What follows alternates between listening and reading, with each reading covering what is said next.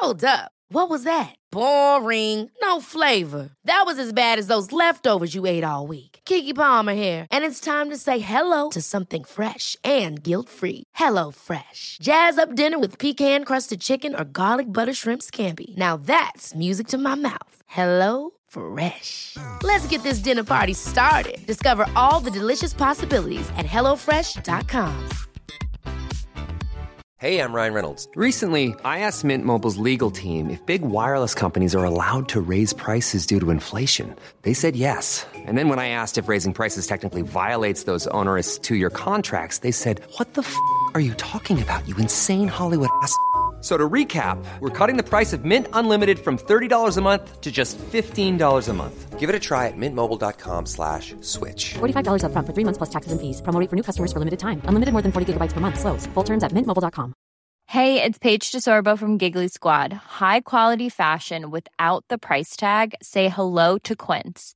I'm snagging high-end essentials like cozy cashmere sweaters, sleek leather jackets, fine jewelry, and so much more. With Quince being 50 to 80% less than similar brands. And they partner with factories that prioritize safe, ethical, and responsible manufacturing. I love that. Luxury quality within reach. Go to quince.com slash style to get free shipping and 365 day returns on your next order. Quince.com slash style.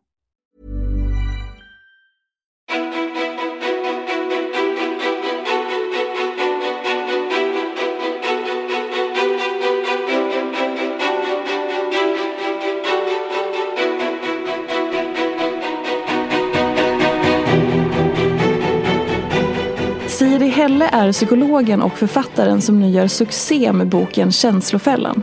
Hon har tidigare skrivit böckerna Smartare än din telefon och Bränn alla broar. Den sistnämnda blev utsedd till månadens pärla på Adlibris. Siris texter finns i Dagens Nyheter och Modern Psykologi och hon syns regelbundet i tv-rutan. Hennes ambition är att sprida psykologisk forskning till den stora massan och driva samhällsfrågor som kan bygga ett bättre samhälle. 2017 prisades Siri med Lilla psykologpriset. En strålande karriär och massor med kunskap och kompetens. Vilka utmaningar möter hon själv? Vem är egentligen Siri Helle? Varmt välkommen till podcasten Ofiltrerat med mig, Sofia Peterfia Ståhl. Hej Siri! God morgon! God morgon! Precis. Var befinner du dig denna morgon förutom fysiskt i denna stol du sitter i? Eh, gud, var befinner jag mig? Eh, nej, men jag är ganska mosig. Eh, nu liksom efter pandemin, sommaren framför sig, så har jag bara vet, bokat kalendern full och träffat massa folk och ja, fester, middagar. Jättekul, men också ganska slitigt. Oh yes! Hur påverkas du av sådana perioder? Eh, nej, men jag tycker att det är så kul. Alltså att jag har verkligen saknat människor under pandemin. Eh, och sen så, jag har ju precis släppt bok eh, och varit inne i den lilla bokbubblan och nu plötsligt så är jag ute och möter världen igen. Och, eh, ja. Nej, men så det är kul men ja, ganska slitigt också. Och just den där känslan mosig tycker jag är så talande. För den jag tror jag de flesta kan relatera till. Hur yttrar sig den för dig? Ja, men jag känner mig eh, seg, lite svår att fokusera än vanligt. Eh, svår att leverera när jag sätter mig framför datorn eller sådär. Och vad gör du då för att eh, liksom, inte låta den eh, förföra dig, fast det gör den ju inte, men dra iväg dig då eller växa? Ja, men nu tänker jag ändå att det är okej, att det får vara så helt enkelt. Ehm, Jag, precis som alla andra, har ju haft nu ett par år när man du vet, suttit hemma och eh, haft trist. Och nu när man kommer ur den pandemidimman så känns det som att man får unna sig att, att leva livet. Även om jag då inte presterar på topp. Mm. Men är det inte, nu börjar jag slänga ut en, en ofärdig tanke, men är det inte så lätt att man hamnar i förväntningen att man alltid ska leverera på topp och att man kan bli lite störd av när man inte då har en dag, alltså en dag till som är liksom full leverans hela tiden för att allting går i ett och så börjar man vänta nu, mitt system, hmm, idag är jag trött eller mosig eller PMS men det är som att man inte är i synk med sina förväntningar någonstans. Känner du igen det? Verkligen, och särskilt från, från tidigare i livet. Eh, att, ehm, men, det är ju lätt att man planerar sina dagar efter hur man funkar på sina bästa dagar och tänker att man ska vara superwoman hela tiden och eh, att, ja, att man har möten och saker alldeles för tätt. Eh, men nu har jag insett att det kräver ju ställtid. Ja. Att, eh, men särskilt då när man gör såna här saker som att eh, podda eller vara ute och föreläsa som jag också gör, eller är med i media. Eh, även om man bara är i tv-rutan i fyra minuter så är det ju väldigt mycket uppladdning och sen liksom enormt fokus. Och sen är man ju urlakad. Mm. Och så kan man tänka att så här, eller jag kan i alla fall tänka så att, eh, och nu borde jag bara gå direkt till datorn och sätta mig och börja skriva på, på nästa text. Ehm, men, men så funkar man ju inte som människa. Man behöver ju den här återhämtningen för att, för att, att det ska bli hållbart. Mm. Men det där, eh, om man tittar då ur, ur liksom ett eh, vad ska man säga, större perspektiv som inte är kopplat till dig och mig som, som individer utan mm, mer kanske liksom den stora hela. Men det är väl också någonstans i normen som vi lever. Att man ska hela tiden gasa, leverera, prestera, köra på. Det har väl pratats lite om att det är nästan lite coolt att ha liksom väldigt uppbokade liv och fulla kalendrar och sådär. Ja, eh, verkligen. Och eh, att känna sig stressad är ju liksom kanske den typen av psykisk ohälsa så som är mest eh, socialt accepterad, kanske till och med uppmuntrad. Mm. Att det ses som, som coolt att säga att ah, jag, jag är sliten, liksom, har så himla mycket. Um, nej, så det är ju viktigt att, att man också unnar sig de här pauserna. Att man har de här randiga dagarna och veckorna och månaderna. Randiga dagarna? Ja, man pratar in, om, inom KBT som jag kommer ifrån så pratar man mycket om det. Just att man inte ska fastna i den här stressfällan. Att man hela tiden kör på. Utveckla det, utveckla det randiga dagar. Mm. Nej, men så de flesta känner igen sig i att eh, eh man kan känna sig trött. Och då tänker man att nu, nu behöver jag vila. Och då går tankarna genast till att lägga sig på soffan och kolla på Netflix kanske. Ehm, men faktum är att den typen av återhämtning man behöver beror ju på vilken typ av trötthet det är. Så att om man eh, är fysiskt trött för att man har varit och sprungit eller burit tungt eller sådär, då är det klart att lägga sig på soffan är bästa återhämtningen. Men har man haft en mentalt krävande dag, man har suttit och koncentrerat sig, då kanske det snarare är att ut och springa som kommer vara återhämtande. Eller ta ett glas vin med kompisarna. Medan om det är social trötthet, man har varit trevlig och tillmötesgående en hel dag, då kanske man bara vill vara själv. Mm. Eller bara sitta och, och mysa med sin partner, någon som gillar en fast man är lite sur och, och butter. Liksom. Ja. Eh, och det är därför man kan tänka att hit, lyckas man liksom få till de här randiga dagarna så får man lite av varje. Så att man inte blir helt slutkörd på något område. Det där är så ofantligt viktigt för det blir också som att det är så här inboxat i att så här, vila, det är bara det här. Trötthet är bara det här. Och så mm. att det hela tiden är liksom antingen eller så är det bara två olika alternativ hela tiden. Mm. Men så trötthet är ju aldrig samma. Eller det är klart man kan uppleva samma men jag menar den är ju så bred i vad ja, den är. Ja. Ja, och jag tror att, att vi tänker på trötthet som just fysisk trötthet. Det är ju dels då att, att det ofta känns i kroppen. Men också att det är en rest från när de flesta av oss hade fysiskt ansträngande yrken. Alltså då tänker jag tillbaka du vet, i så här, bondesamhället. Mm. Hade man haft en lång dag på åken då är det klart att det var fysisk vila som man behövde. Men nu har ju de flesta väldigt mentalt ansträngande liv. Ja. Och just då också om man kanske har, eh, alltså jag tänker också så här kopplat till just träning, för som du säger träning eller rörelse kanske framförallt kan ju vara väldigt återhämtande mm. för att man får rensa systemet och komma ut och allt det där. Men om man då har en, en ingång i att träning är prestation där man alltid måste göra sitt bästa. För det är ju många som, som har hamnat i någonstans att träningen måste ha ett syfte som är antingen utseende eller prestation eller att man bara fått för sig att man ska toppleverera på alla mm. pass hela tiden. Mm. Och då är det klart att då förstår man ju kanske inte kopplingen att det också kan vara återhämtande att träna eller röra på sig. Ja, jätteviktigt att du tar upp det. För så kan det ju verkligen bli om man känner att man ska prestera inom alla livsområden. Eh, som det ju är idag, att man ska inte bara prestera på jobbet utan man ska också ha en lyckad relation, man ska ha, liksom, ja, men leverera träningsresultat, man ska ha ett hem som vid varje givet tillfälle skulle kunna fotas för ett inredningsmagasin. Eh, då kan det kännas som att man inte får vila någonstans. Och då är det klart att man, man, ja, man kraschar. Hur, om man känner igen sig i, i hela den, eh, den biten, säg att man skulle komma till dig mm. och prata om de här sakerna. Vad, vad skulle du ge för råd eller kunna bidra med för input då? Om man, om man är liksom exakt i det där och bara, ah gud, jag presterar sönder mig i hela livet. Mm.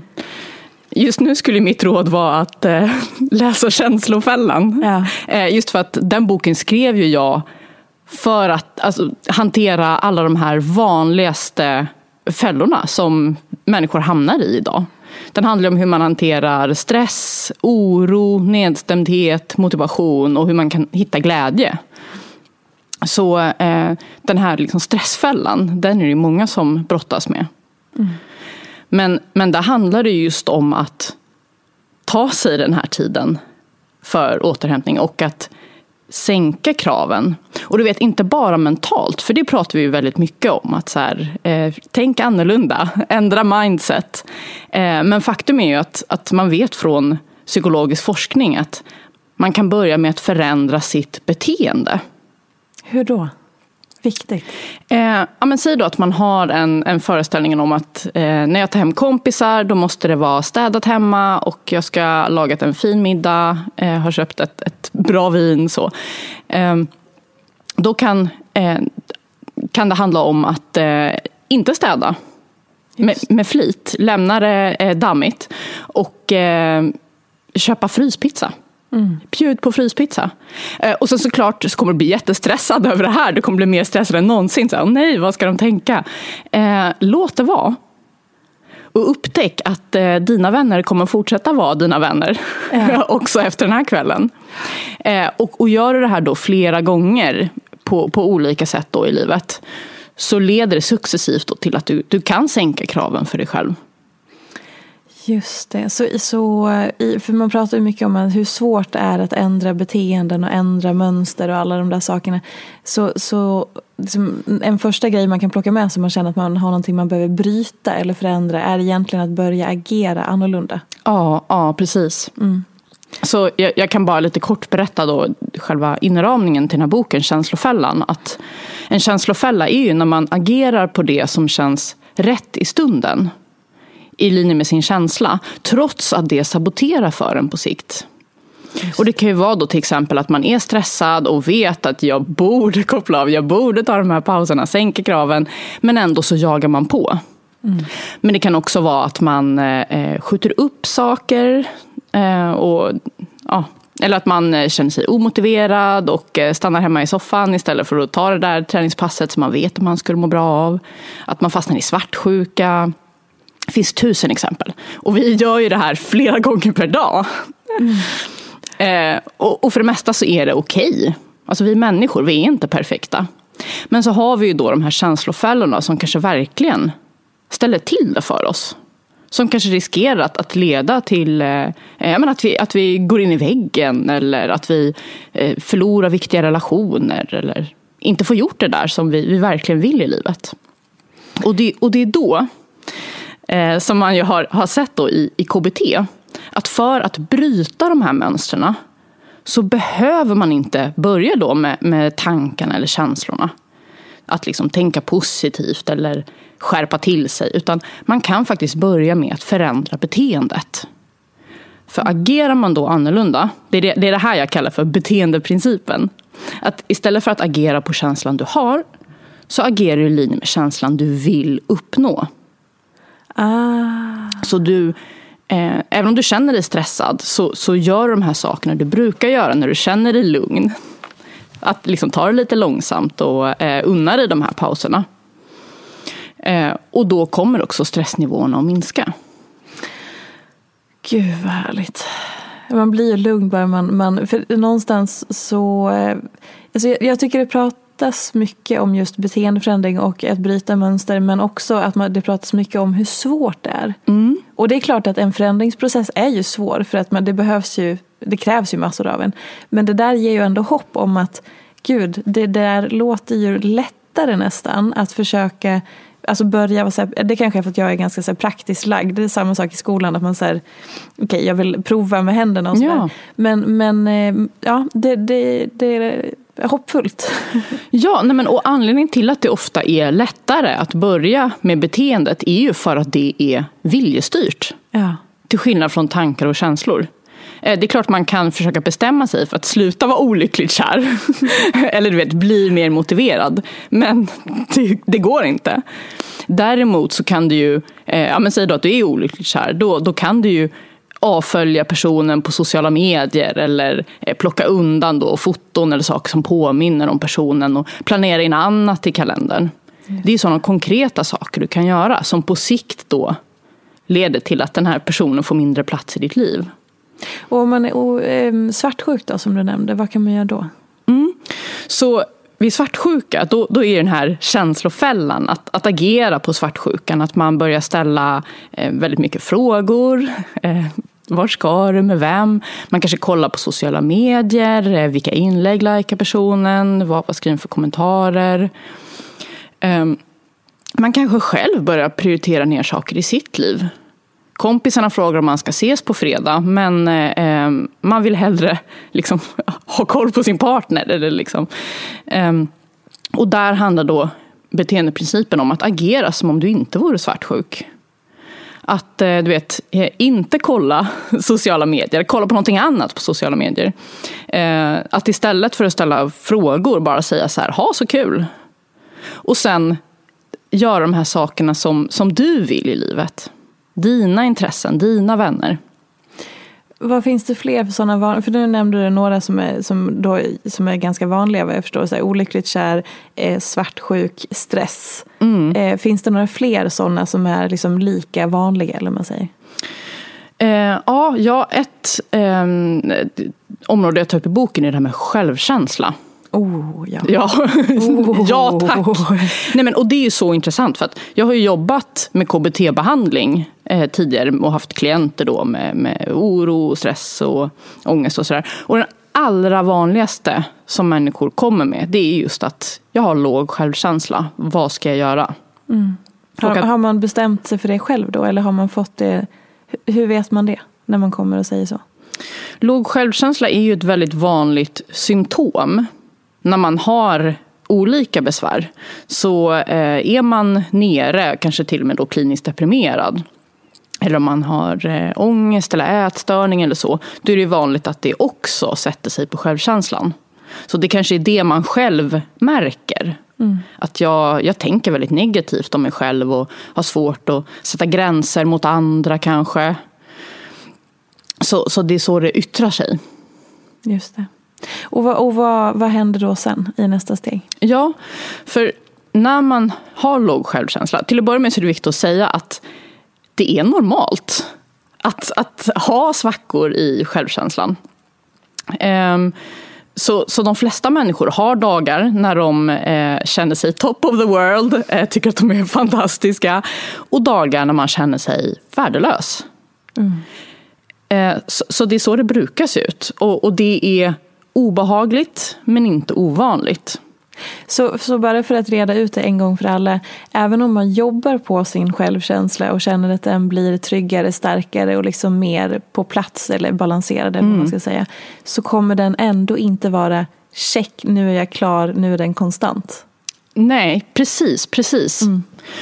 Uh, och det beror ju på att, att självkänslan, um, det hänger ihop med inte bara eh, liksom, ja, men den här inre kärnan som man kanske föreställer sig att man har. Utan vi påverkas ju av vad, vad vi är med om. Mm. Säg då att du eh, blir dumpad av ditt livs kärlek eller du får kritik på jobbet eller eh, vad det nu kan vara. Det kommer påverka dig. Och det kommer leda till att du får en sån svacka i självkänslan. Men sen kommer livet gå vidare och du kommer eh, få en komplimang, du kommer få beröm, du kommer, eh, dina vänner kommer visa kärlek och uppskattning. Och, och då kommer självkänslan liksom komma tillbaka igen. Men, får jag, får jag mm. förlåt, bara en fråga där. För det där är ju väldigt mycket hur omgivningen agerar. Mm. Eh, hur, Är, är självkänslan då styrd av bara omgivningen eller också hur, hur man påverkar sig själv så att säga? Ja, vi säger ju ofta att, eh, eh liksom, att, att kärlek kommer inifrån eller att, att det skulle vara eh, liksom dåligt att ha bekräftelsebehov. Men alla har ett bekräftelsebehov. Vi människor, vi är flockdjur. Mm. eh, och vi påverkas jättemycket av vilket sammanhang vi befinner oss i. Eh, så ja, vi, vi, påverkas av hur andra människor ser på oss. Eh, hur vi upplever att vi liksom presterar. Inte bara inför oss själva utan också i andras ögon. Mm. Och sen så kan man ju såklart påverka det också. Att eh, har man, är man på en arbetsplats där chefen bara är jättekritisk mot en. Eh, ja, då kanske man inte ska vara kvar där. Eller om man har eh, vänner som kanske inte är vänner utan liksom är taskiga och trycker ner en. Det är väldigt svårt att bygga upp en stark självkänsla i ett sådant sammanhang. Mm. Om man nu har en, en eh, sviktande eller låg självkänsla, hur börjar man där då? Mm. Så ofta så yttrar sig ju det här med, med låg självkänsla i hur man agerar i vardagen. Att man eh, eh åsidosätter sina egna behov för att vara andra till lags och inte ställa till besvär.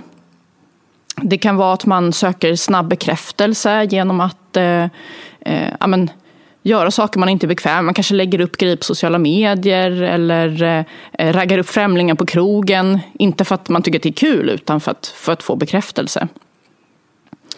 Um, eller så kan det också bli så att man blir väldigt skrytsam, alltså får väldigt stort ego. Eh, just för att eh, på något sätt kompensera då för att man känner sig osäker. Just det. Och återigen då, beteendeprincipen eh, handlar om att, att göra tvärt emot. Så, så hur skulle en person med, med hög självkänsla, eller hur skulle du om du hade hög självkänsla agera i den här stunden? Och att då försöka att göra den saken, även om det känns obekvämt. Så till exempel då att eh, du kanske tänker att du måste du vet, överleverera på jobbet. Eh, testa att lägga in ett stavfel med flit i det där mejlet och skicka iväg det och eh, eh, gå ut och äta middag. Ja. Och, och, det kommer kännas jättekonstigt och, och, och svårt. Liksom. Så, så eh, man, man, det är ofta bra att börja i enklare situationer där, där ribban inte är så hög och att sen successivt då höja den. Mm. Men om man också då så lyssnar på det här och så bara jo, okej, okay, jag känner igen mig i det där. Eh, men vi, så någonstans så börjar väl all form av ändå personlig utveckling som du ändå blir med någon form av självinsikt. Alltså att, mm. för att man ska närma sig någon slags så här, ja men jag, jag, oh, det här är faktiskt ett mönster jag håller på med som inte är så bra för mig. Eller ja, ah, det här gör jag som är sådär. Hur hittar man självinsikten då? För det är väl någonstans där du måste börja antar jag. Ja, det har du helt rätt i. Att man måste ju upptäcka det här hos sig själv innan man kan börja jobba med det. Eh, ja, men då kan det vara värdefullt att, att läsa andras erfarenheter. Ofta så kan man ju känna igen sig i andras mönster och tänka, ja det där var nog close to home. det här kanske jag också borde, borde tänka på. Eh, men sen också då att man funderar Eh, när det är tillfällen när man inte mår bra eller det känns obekvämt eller skaver på något sätt. Vad, vad, vad är det egentligen här som skaver hos mig? Och att det kan vara en indikation på att någonting måste förändras. Mm. Hur, eh, Alltså jag tänker på, i och med att du har det yrket du har och liksom jag tänker att människor vill fråga dig saker hela, hela tiden. Framförallt också nu i och med att du är offentlig och du syns mer och mer så är det lätt att bara säga du har bara en fråga, så är i privata sammanhang och sådär. Hur, hur gör du för att eh, på något vis kanske sätta gränser men också behålla dig själv som privatperson och människa och inte bara vara psykologen i dig som ska hjälpa alla med allas problem hela mm, tiden? Mm, mm. Ja, men, så det brukar lösa sig ganska naturligt med att mina vänner, de vill inte ha en psykolog. De vill inte ha psykolog-Siri vid middagsbordet utan de vill ha sin kompis. Mm. Eh, så om jag ens försöker börja du vet, låta som en psykolog så är de såhär, ah, lägg av. Skönt. Eh, men sen tycker jag att det är jättekul att prata om psykologi. Så om folk kommer fram till mig på, på en fest och här, du hur är det egentligen med det här med FOMO eller imposter syndrome? Då är jag så här, wow, okej. Nu kör vi. Ja, precis. Och, och prata om det. Vad som däremot kan vara svårt, det är när eh, men folk jag inte känner hör av sig vet, på, på sociala medier, Instagram och sådär. Eh, för att för, ja, det, är, det är svårt att sätta sig in i deras situation och, och, och ge bra råd. Så då får jag helt enkelt hänvisa dem vidare till 1177, sjukvårdsrådgivning eller eh, att gå till en privat terapeut. Mm. Just för att det är svårt i, på bara några tecken att försöka förstå någon annan och ge bra råd. Hur började hela din resa eh, från början? Hur väcktes ditt intresse för det du gör idag? Oj. Ja, men jag har nog alltid varit intresserad av psykologi. Alltså vem är inte intresserad av psykologi? Det är ju så spännande. Varför gör vi människor som vi gör? Varför funkar jag som jag funkar? Så ehm, men när jag var tonåring så läste jag en massa självhjälpsböcker. Eh, och kände bara wow, det här vill jag bidra till. Mm. Sen så tänkte jag nog mer att jag skulle bli författare snarare än eh, liksom psykolog. Utan det var någonting jag gjorde för jag tänkte att ah, de, de flesta lyckas ju inte ge ut böcker. Då är det bra om jag har någonting att falla tillbaka på. Så då blev nog psykologprogrammet bra för mig. Man kan säga att det blev bra. Ja, det löste sig. Nej, vi åt ju eh, lunch för några veckor sedan och då så berättade du för mig att det finns fem, om jag minns rätt nu, mm. fem personlighetstyper eller fem Fem personlighetsdimensioner eh, kan man Tack. säga. Mm. Kan du berätta om det? Ja, okej. Okay. Yes, nu kör vi!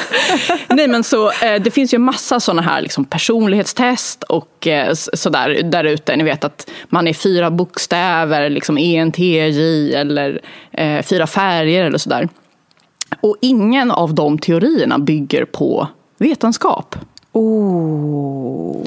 Utan det är ja, men någon person som har suttit och så tänkt ut, så här, skulle det kunna vara så här? Och sen så har liksom, eh, många gillat den här idén och sen så har den blivit populär. Mm. Men eh, den teorin då som man har forskat fram och sett i forskning då faktiskt kan förutsäga hur människor agerar i olika situationer.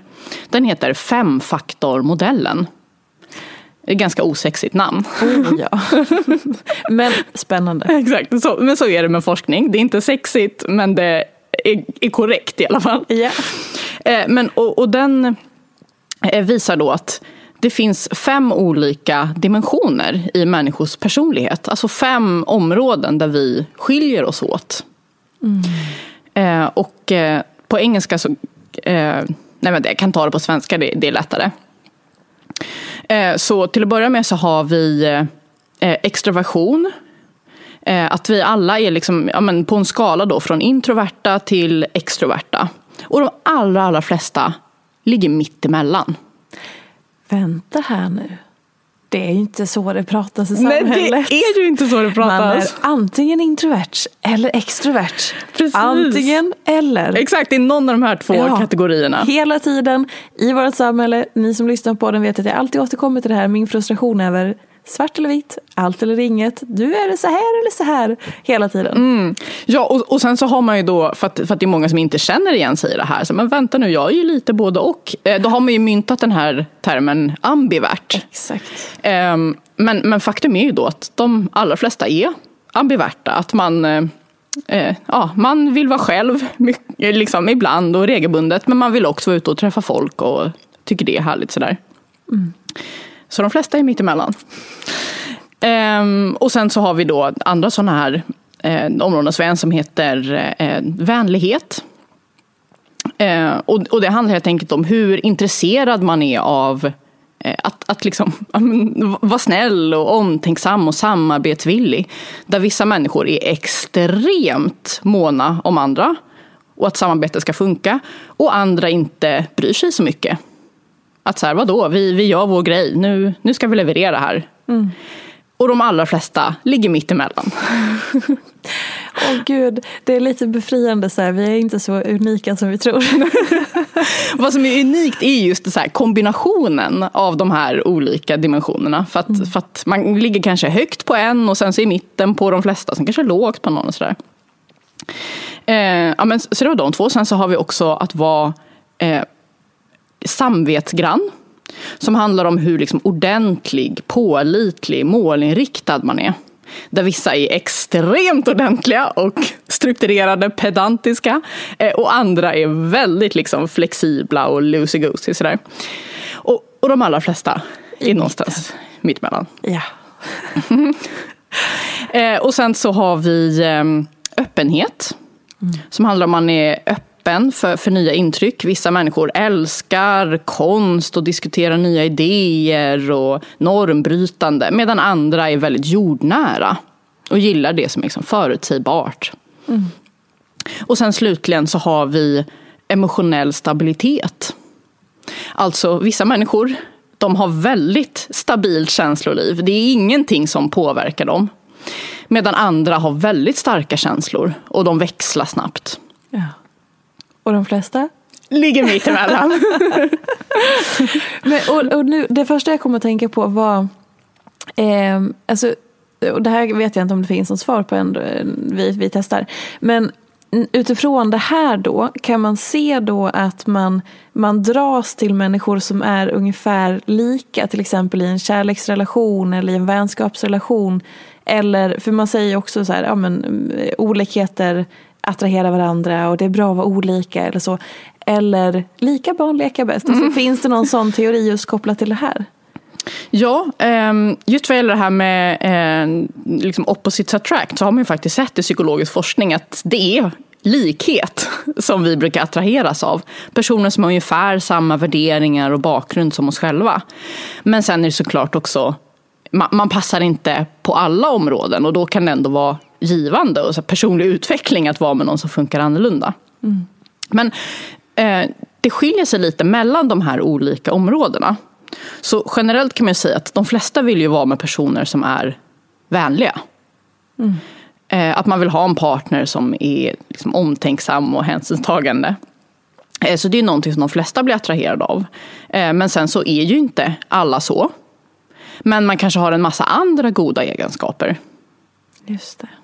Och, och även om man liksom inte eh, har liksom så mycket av den här vänligheten så är det klart man fortfarande bryr sig om människor. Och man eh, har liksom nära vänner och familj och sådär som man känner kärlek till och bryr sig om. Det är bara det att det yttrar sig inte på det liksom väldigt eh, liksom omhändertagande sättet i vardagen kanske. Även om man har de känslorna. Hur eh, kan man lista ut var man själv befinner sig? Då? Om man är en sån som så här, blir nyfiken och bara oh, vem är jag? Jag vill göra ett test. Hur, hur får jag svar? Och så där. Var hittar man sådana saker? Eh, ja, men det finns sådana test på nätet. Om man söker på femfaktormodellen eller Big Five personality test som det heter på engelska. Så och kan de, man hitta det. Och de är tillförlitliga? Eller liksom, vad, vad tar man med sig från det i så fall? Men då kan man få en sån eh, liksom svar. Var, var ligger du jämfört med andra på de här olika fem eh, dimensionerna? Sen är det viktigt att veta att de är ofta väldigt omfattande. Aha. Alltså vi snackar liksom 300 frågor på de här testerna. Ibland så kan man se någon sån liksom veckotidning som har så här, svara på de här tio frågorna och få veta vem du är. yeah. Men vi är ju mångfacetterade och för att man ska fånga upp alla de här facetterna då blir det väldigt många frågor. Mm. Så, så avsätt en timme eller två för att svara på ett sånt test. Och hur ska man förhålla sig till testresultaten eller svaren?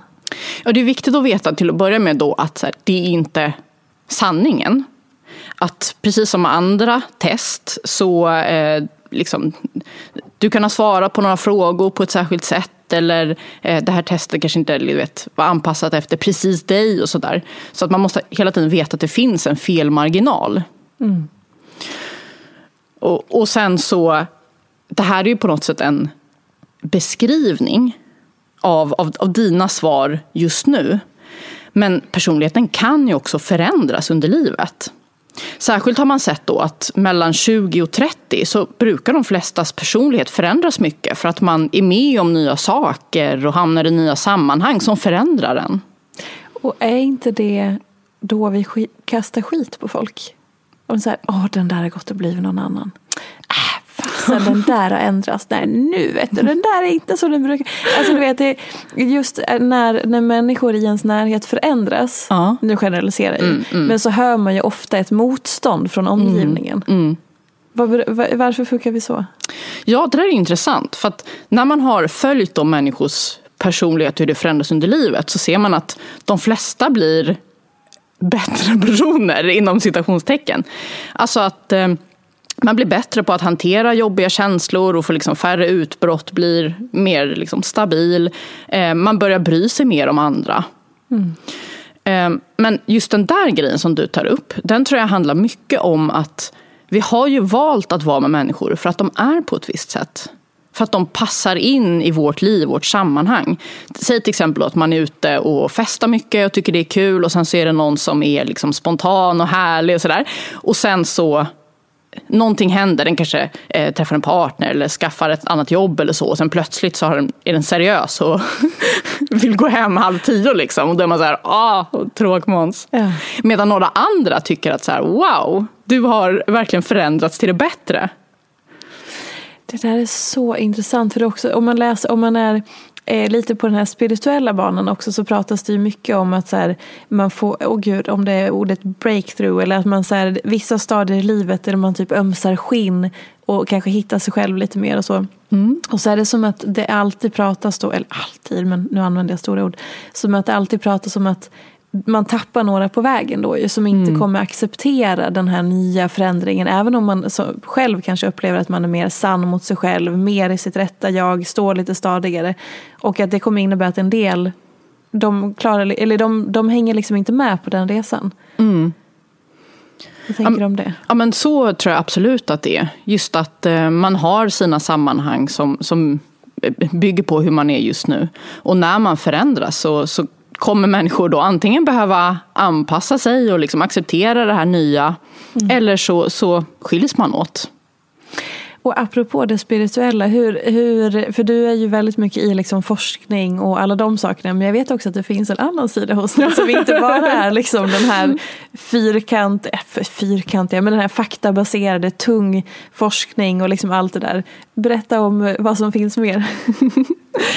Eh, alltså, jag, tror ju att, att forskning är en beskrivning av verkligheten. Men det finns ju mycket som vi inte har forskat på än. Alltså särskilt psykologi som är en så ung vetenskap. Det har ju knappt funnits i hundra år. Alltså fysiken har ju funnits i liksom ett, ett halvt millennium eller ännu längre. Eh, så det är klart att man har kommit längre. Eh, men jag, det finns ju fortfarande stora frågor som man inte besvarar som du vet, vad, vad är meningen med livet? Eh, den kommer forskningen säkert aldrig kunna besvara för att det är ju upp till var och en. Men ändå så här, vad, de som upplever att de har en mening med livet, vad är det som kännetecknar det och hur funkar det? Och, Ehm, ja, så, så det finns ju en massa sådana stora frågor som man kan gå och fnula på utan att hitta svaret i forskningen. Men, och då till exempel det spirituella eller alla sådana saker. Vad, vad befinner du dig på i relation till det? Ja, men, eh, jag funderar mycket nu kring, eh, vad ska man säga? Ja, men, livet låter så himla stort, men det är, det är det jag funderar på. Nu har jag fyllt 30 och eh, insett att jag är dödlig. Jag har eh, du vet, skrivit mitt testamente, för att man vet aldrig, något kan hända. Eh, börjar märka av att jag åldras.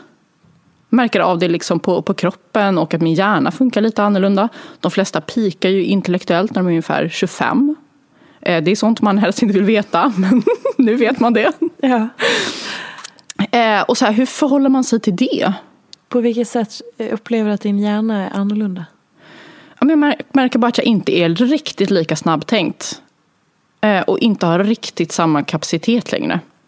Och det är så himla synd att Eh, de, bästa åren i mitt liv spenderar man i, i skolbänken med att skriva psykologuppsatser i, i mitt fall. Men har det med, med åldrande, alltså du du är 30 så det är inte åldrande, men liksom ändå att bli äldre eller, eller har det att göra med till exempel om man blir, är väldigt stressad, har väldigt mycket att göra eller en, att livet springer snabbt eller liksom, hur vet man vad som är vad? Att som, som person är det såklart svårt att veta vad som är vad. Det kan ju vara stress och det kan ju vara att man får väldigt många fler eh, bollar att jonglera med och då är det klart man, man börjar tappa grejer och sådär. Eh, men, men bara så generellt så, så funkar ju människor så. Mm. Och man måste ju på något sätt förlika sig med tanken att, att det kommer fortsätta utvecklas så. Mm. Eh, man kommer åldras. Och frågan är hur ska man förhålla sig till det på ett bra sätt? Och där tycker jag att kulturen som den ser ut idag inte ger några bra svar. Nej. För där är det verkligen så att man ska klamra sig fast vid ungdom. Att man ska eh, ja, men liksom, ja, men, försöka se ung ut. Att man ska eh, behålla liksom en ung lekfullhet snarare än att försöka bli liksom gammal och vis som det kanske var tidigare generationer. Mm. Så där funderar jag mycket på hur, hur jag ska förhålla mig. Vad hittar du för svar då i de, de tankarna? Ja, men jag har pratat mycket med min mormor. Hon är 93. Eh, och vi eh, tänker väldigt lika. Så att, eh, eh jag upplever att vi, vi är samma person fast eh, liksom födda vid olika tider. Så. Eh, och det är väldigt intressant att höra henne beskriva. För då, ja, men till, till att börja med så fick man ju inte tänka, eller det fanns inte utrymme att tänka på de här frågorna för att det var bara det praktiska, liksom, att man skulle eh, försörja sig och ta hand om barnen. Liksom. Mm. Eh, så på ett sätt är det ju en, en, lyx att ha, ha tid för det här. Men samtidigt var det ju också då att man inte heller behövde fundera på det på samma sätt för att svaret var givet. Meningen med livet är att göra de här sakerna. Åldrande, det är någonting som, som händer och det är eh, ofrånkomligt. Det fanns liksom, du kunde inte göra laserkirurgi för att se yngre ut. Det var bara att förlika sig med det. Liksom. Ja. Tror du att den här eh, världen vi lever i gör det lättare för oss eller svårare för oss att vara i, i det som är? Jag tror generellt att världen blir bättre. Alltså människor lever längre, lever friskare liv eh, liksom, ja, mår bättre så. Men eh, vi har ju ännu inte, liksom, det kommer också med bieffekter eh, som vi inte har lyckats hantera. Och jag ser ju framför mig ett, en värld där vi liksom bygger hela vårt samhälle utifrån vad människor mår bra av. Mm. Till exempel så ja, men vi har ju liksom, med välfärdssamhället, det här med att man får barnbidrag och pension och folk får liksom egna boenden och sådär. Visst, den här individualismen gör ju att jag kan välja vad jag vill göra i mitt liv. Jag är inte beroende av vad mina föräldrar tycker att jag ska göra. Samtidigt som det också ger en ensamhet. Mm. Jag har inte det här givna sammanhanget att luta mig tillbaka på. Det finns inga givna svar. Eh, och att det ger väldigt mycket ångest att behöva fatta de besluten själv. Oh, vi måste prata lite om ångest också. Mm. Bara... Ja, låt oss. Snälla, låt oss. Och vi har så mycket. Kan inte du komma hit en gång till?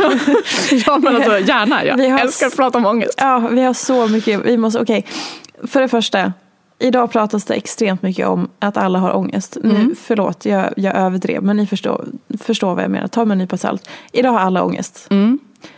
Kan du säga något om det? Ja, eh, det är för att alla har ångest. Ja, perfekt. Då var det klart. Nästa. Nej, men eh, jag tänker att vi bara har ett, ett ord för någonting som alltid har funnits för människor. Jag kommer ihåg, alltså, det har ju hänt otroligt mycket bara de senaste åren.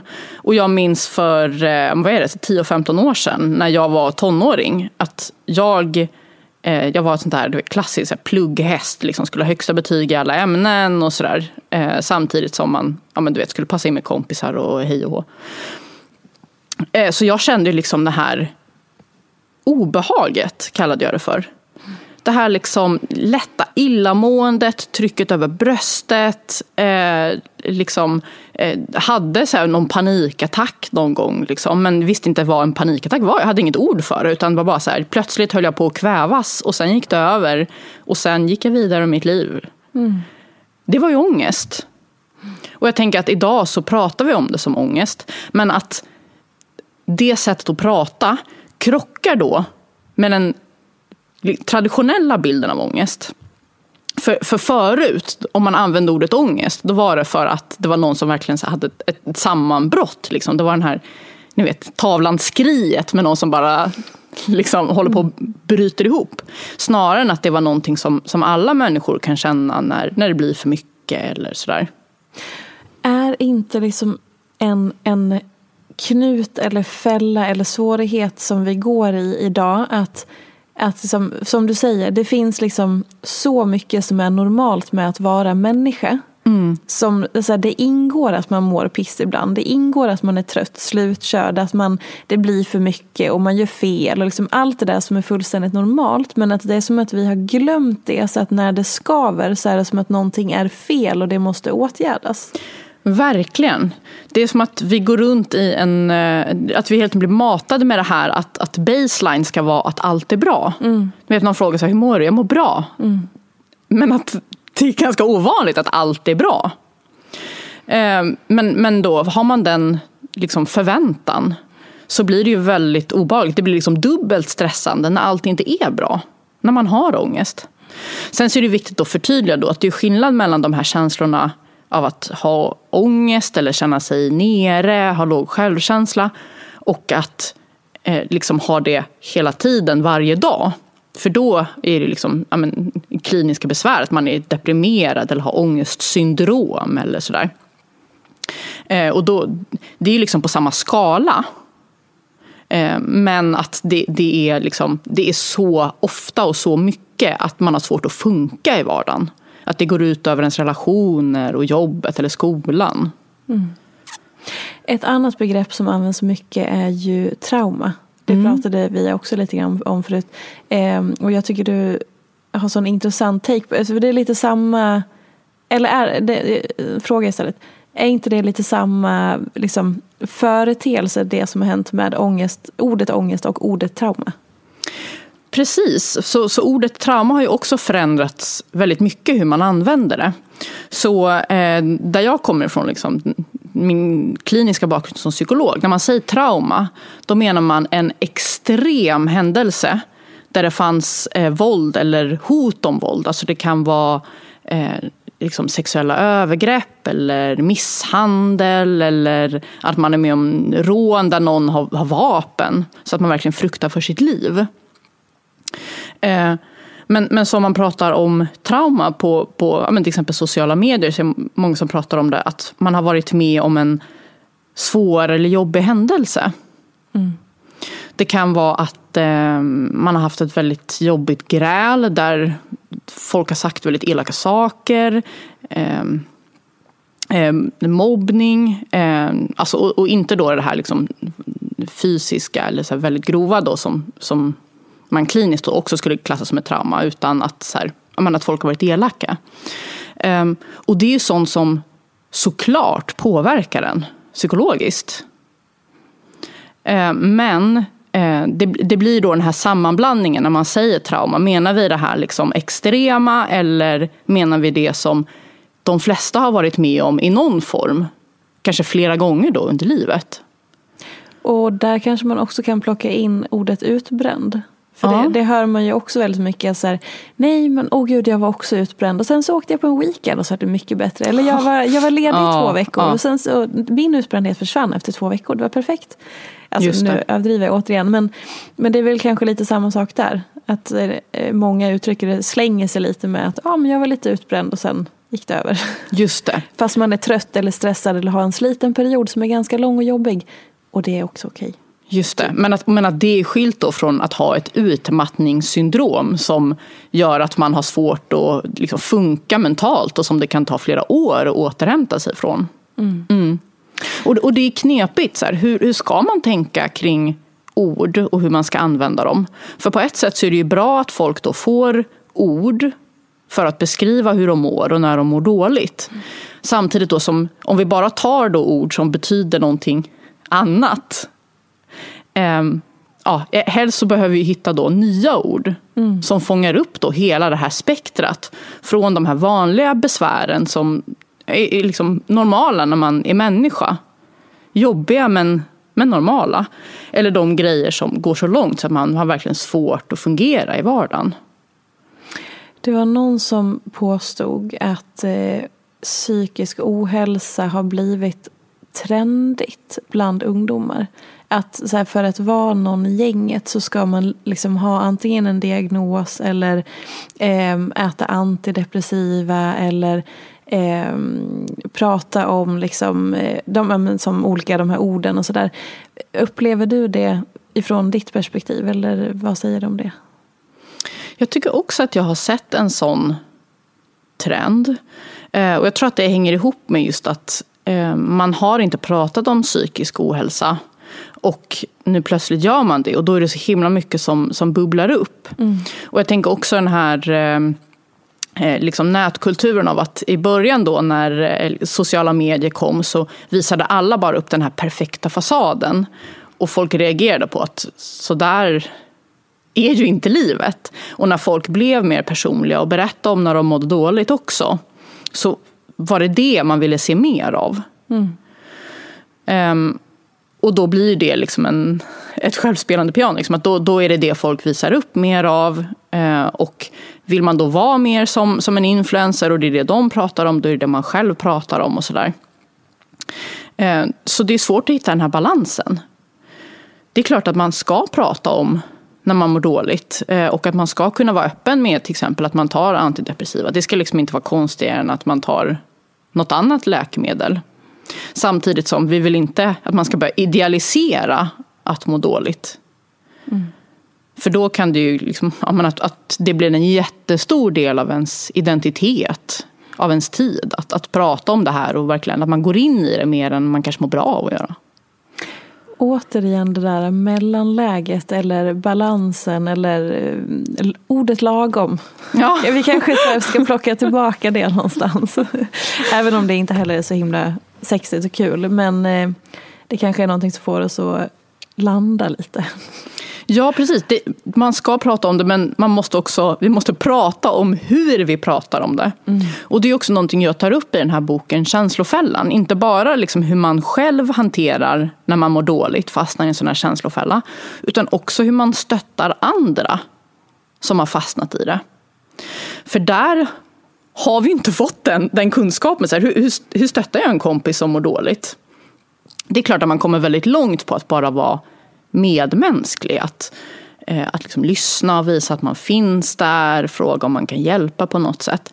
Men därutöver så handlar det ju mycket om på vilket sätt personen mår dåligt. En person som är deppig behöver ju oftast hjälp att tagga till. Medan en person som är stressad behöver hjälp att tagga ner. Ta det lugnt. Eh, och då stöttar man ju på olika sätt. Mm. Om man nu har lyssnat på det här avsnittet och känner så här, för det första så är jag helt övertygad om att man kommer känna Åh herregud, här har jag tagit med mig så ofantligt mycket. Men vad hoppas du framförallt att man tar med sig om du får välja en sak och liksom skicka med? Ja, men det skulle vara att eh, du inte är ensam om att må dåligt. Eh, alla människor gör det ibland. Eh, vi har ju också då de här extremt emotionellt stabila människorna som kanske eh, liksom är väldigt, väldigt tåliga. Men också de mår dåligt ibland. Ehm, så, så du behöver inte vara ensam i det. Mm. Du känner det, jag känner det, eh, alla känner det ibland. Och det är därför också som vi måste kunna prata om det. För att det är en del av att vara människa. Och vi måste kunna stötta varandra i det. Och man behöver inte alltid fixa någonting. För att det ingår i livet. Precis. Ja. Så fantastiskt. Du, du ska få den sista frågan som alla mina gäster får. Helt fri tolkning. Vad är inte som det ser ut? Eh, många pratar om den ökande psykiska ohälsan bland unga. Eh, och eh, man kanske skyller på att det har att göra med liksom, men, sociala medier eller sådär. Men eh, det verkar som att det hänger ihop mycket med skolan. Mm. Och skolstress. Och man har sett liksom att i takt med att den psykiska ohälsan har ökat bland unga sedan liksom 90-talet så hänger det ihop då samtidigt med förändringar i skolan. Eh, så det är jobbigare att vara ung idag än det kanske var då för våra föräldrar och deras föräldrar. Eh, och eh, det är, inte, det är inte ungas fel utan det är vuxenvärlden som har stört. Mm. Satt ihop ett orimligt system. Mm. Den är viktig. Visst finns det en serie på SVT nu som eh, Jesper eh, Röndahl gör som heter Vem vem mördade skolan? Exakt. Ja, ja. Mm. just det. Och den tar ju upp då de här eh, ja, men rapporterna som finns där man, man ser det här sambandet. Mm. Kanske värt att titta på. Mm. Hörni, jag hoppas och är helt övertygad om att ni har fått med er så mycket matnyttigt. Eh, jag kommer bjuda in dig igen eh, till hösten eller så och få se om du vill komma tillbaka och fortsätta mm, prata om det här. Det ser jag fram emot. Eh, tusen tack för att du kom hit och tog den här tiden. Läs Känslofällan och den där Bränn alla broar, det är ju din roman. Den är också spännande att ge sig in i. Just det, ja den handlar också om eh, den här perfekta fasaden och psykisk ohälsa men på lite annat sätt. Exakt. Så tips, tips och följ Siri och får du berätta om ditt sommargig där man kan följa dig också. Ja, jag kommer vara sommarpsykolog i TV4 Nyhetsmorgon och eh, prata om känslor såklart. Mitt favoritämne. Exakt. Så vi följer Siri där och överallt annat. Och eh, på söndag kommer ett nytt avsnitt av Filtrerat med mig och Sjödén. Lyssna gärna på den också. Puss och kram! Tack ska ni ha hörni. Hej då! Följ mig gärna i sociala medier. Jag finns på Instagram som peterfia och bloggar på peterfia.se. Jag blir så glad om du vill recensera den här podden, prenumerera och lämna gärna önskemål på gäster. Vi ses i sociala medier. Ha det gott så länge. Hej då! En podd från Allermedia.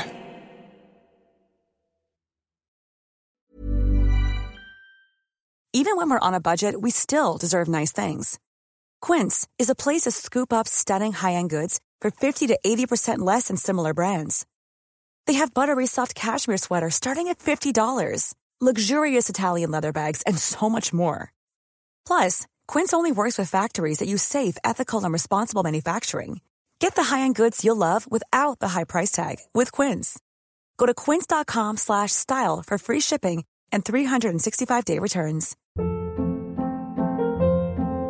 Hold up. What was that? Boring. No flavor. That was as bad as those leftovers you ate all week. Kiki Palmer here, and it's time to say hello to something fresh and guilt-free. Hello Fresh. Jazz up dinner with pecan-crusted chicken or garlic butter shrimp scampi. Now that's music to my mouth. Hello Fresh. Let's get this dinner party started. Discover all the delicious possibilities at hellofresh.com.